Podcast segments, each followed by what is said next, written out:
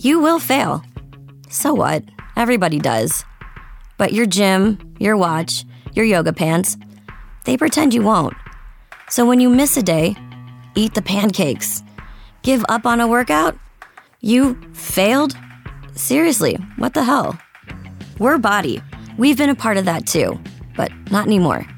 At BODi, we're rejecting perfection and embracing reality. Not in a Pizza Monday kind of way, in a loving your whole life kind of way. In a this workout is fun and it's okay if I take a week off kind of way. In an I'm eating healthy and it's okay if I indulge kind of way. In a I like myself no matter what kind of way. Yeah, you will fail. We all will. But we're not going to let that be the end. You see that? We're already making progress. So let's keep going. We are BODi. Start your free trial at bodi.com. That's B O D I dot com. Mow, dig, haul, lift. The versatile Kubota BX Series subcompact tractor does it all. Switching attachments is simple, and a smooth hydrostatic transmission makes for easy operation. The Kubota BX Series, the number one selling subcompact tractor in the U.S. for over 10 years.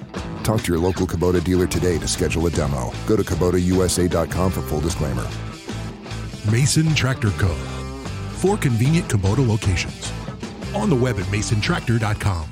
What if the end of the world came and if you weren't prepared? What if all the prophecies and all the things that have been written came true snuck you by surprise? What if is now? This is a wake-up call. This is the time to think about what would really happen because what if is happening to me and my family right now? This is episode four, and my family and I are stuck in an island, Puerto Rico, without being able to come out of the island because everything is down communication, transportation, you name it. We're stuck prisoners on this island without a means of escape. And what's worse is water is down, electric is down, communications are down, cell phone towers are down, everything is down, everything is down. And even gas is is gone. Today is the day of reckoning. Aftermath day 3. What happened in math aftermath day 3? Well, let me tell you. Today, the episode call is called Hope. Or really false hope, isn't it? Because I woke up and I was thinking that uh, I was going to, you know, get that tarp on the roof that I was not able to get yesterday. Put the tarp up right and be able to stop all the water from coming in constantly leaking in my house because the hurricane just ripped all the tiles out of my house. So, um, spent all day. The neighbor came over uh, and actually helped me put the tarp up. So we did a semi job of putting up the tarp. Uh, things were looking better. The neighbor's son that works at the government said that they were going to be uh, working on the water, so maybe we were going to get a trickle of water sometime. So that hope lasted all day, but the water never, ever came. The water never came. Uh, the, the neighbor across the street had water, not a full water, but a trickle that started to come out of their little spigot. So I asked them if I could come and fill up my jugs of water, which I did. Uh, very gladly did. I wasn't able to go into, into the city today. I'm actually avoiding the city because of everything I've heard in the past few days about what's happening in the city.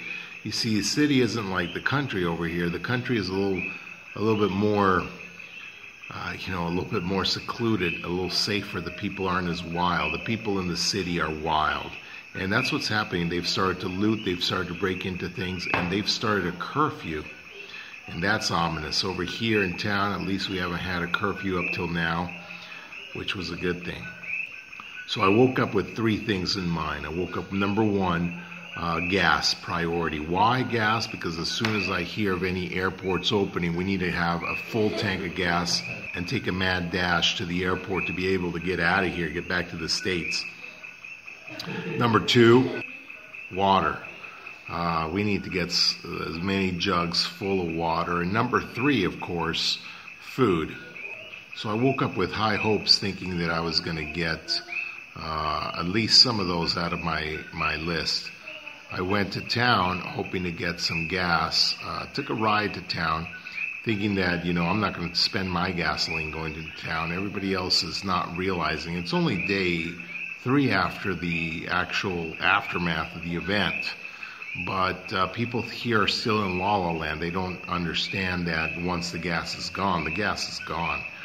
So I took a ride off somebody else's car, and friendly people they took me into town uh, to be able to get try to get some gas, but there's no gas anywhere. The gas stations were fully closed. So I made a second dash to see if I could get some supplies, and all I found was a bag of rice. Uh, they had changed the, uh, you know, lo- lo- locally uh, owned grocery store, one of them that was still open. There's several business open. They were able to uh, sell us one bag of rice. Uh, that was the maximum that you could buy. So after a long, hard day of going to town, um, you know, sludging through the sludge, and and coming back, getting the tarp on the roof, and then when I realized something, I realized that the side of the mountain there actually had uh, people's um, sewer sludge tanks in it. So when the mountain gave way, uh, actually some of the wastewater uh, also spilled from the mountain. So today, uh, across the street, my neighbor was shoveling, shoveling all this dirt off his home, and my son rushed over there to help him as a good as a good Samaritan that he is. But then I, I smelled that, and it was a foul stench coming out of there. And what do you think that happens on uh, you know end of the world scenario? First you got the no utilities, et cetera, et cetera. Then you have disease, and where do you think disease comes from? I've been able to wash my clothes for four days now, and, and before then I didn't do a full load of laundry, so I've got laundry stacked up, I've got dishes stacked up.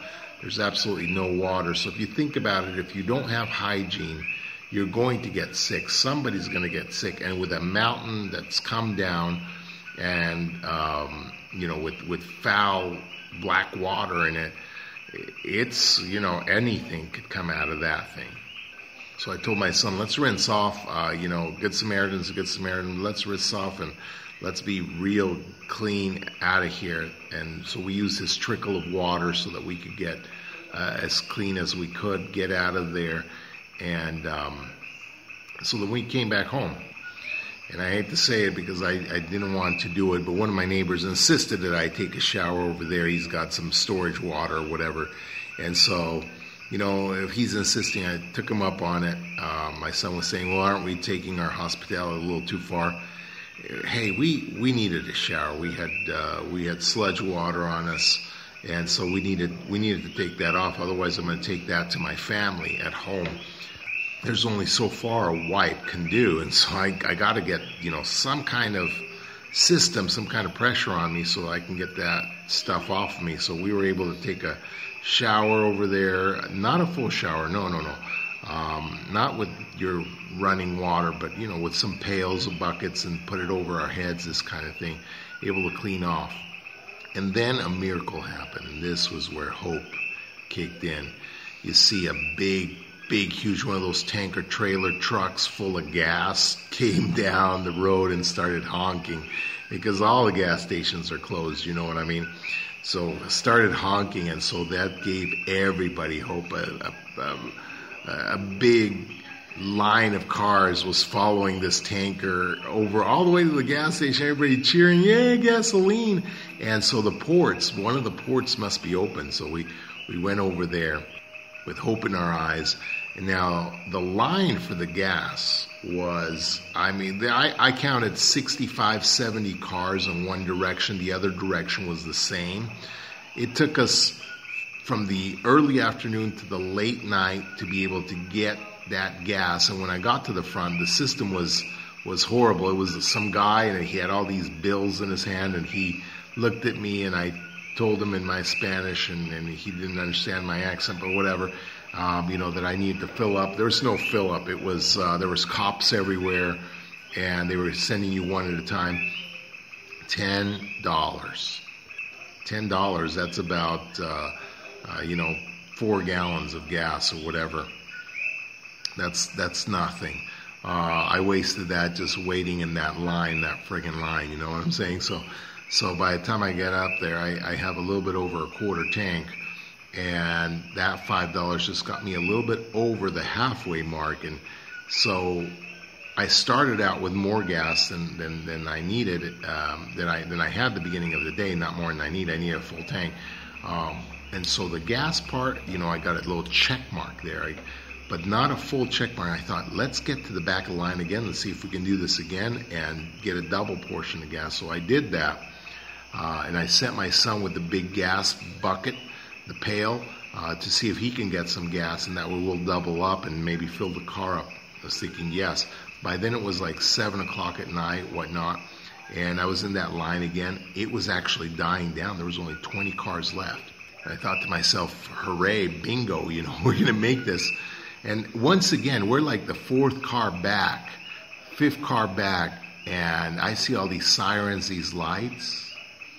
No more gas. Well, what happened? The gas ran out? No, no, the gas didn't run out. You see, they've just called in. The governor has called in, and now it's statewide.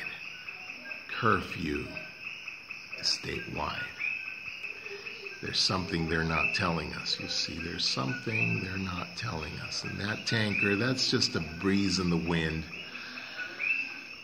That tanker is just to mull us over so we can start thinking and having a good time and hey, everything's okay when it's not. They promised water today. I talked to the municipal guys. There's no water. There's no light to be seen forever. Everything is crushed. And what do you do when there starts to be an outbreak? What do you do? People in the streets today were little bit excited. Eh, they were stressed out. It was a stressed out feeling until that tanker went through.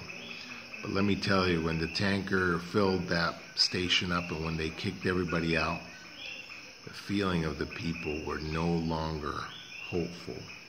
It was a false hope. They could all sense something in the air something dreadful is coming. As far as me, I've refilled a few buckets of water with that water across the street, but see, the thing is that all that sludge must have got on my bottles, and I'm, I put some Clorox in there. I'm a little afraid to use that water for anything other than washing dishes and stuff and washing my hands and, and you know, sanitary things, but I'm not going to drink that water unless it comes down to that's my last water. I've got about 10, 10 12 gallons of, of good water that I've gathered. But uh, other than that,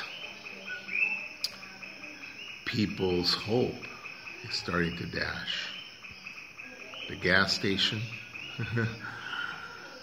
one of the guys said, I've got enough for me, I've got enough for my employees, but that's it. What would you do? And they're right. What would you do? I mean, this is a dog eat dog situation. And if you're not prepared, if you're not prepared, you're going to be dog eating dog. What they don't want you to know with your host, Mr. Noriega. Is the government keeping secrets? You bet they are. Here those secrets are revealed. Teacher, seven years researching the Common Core of the education system. Author Noriega. What they don't want you to know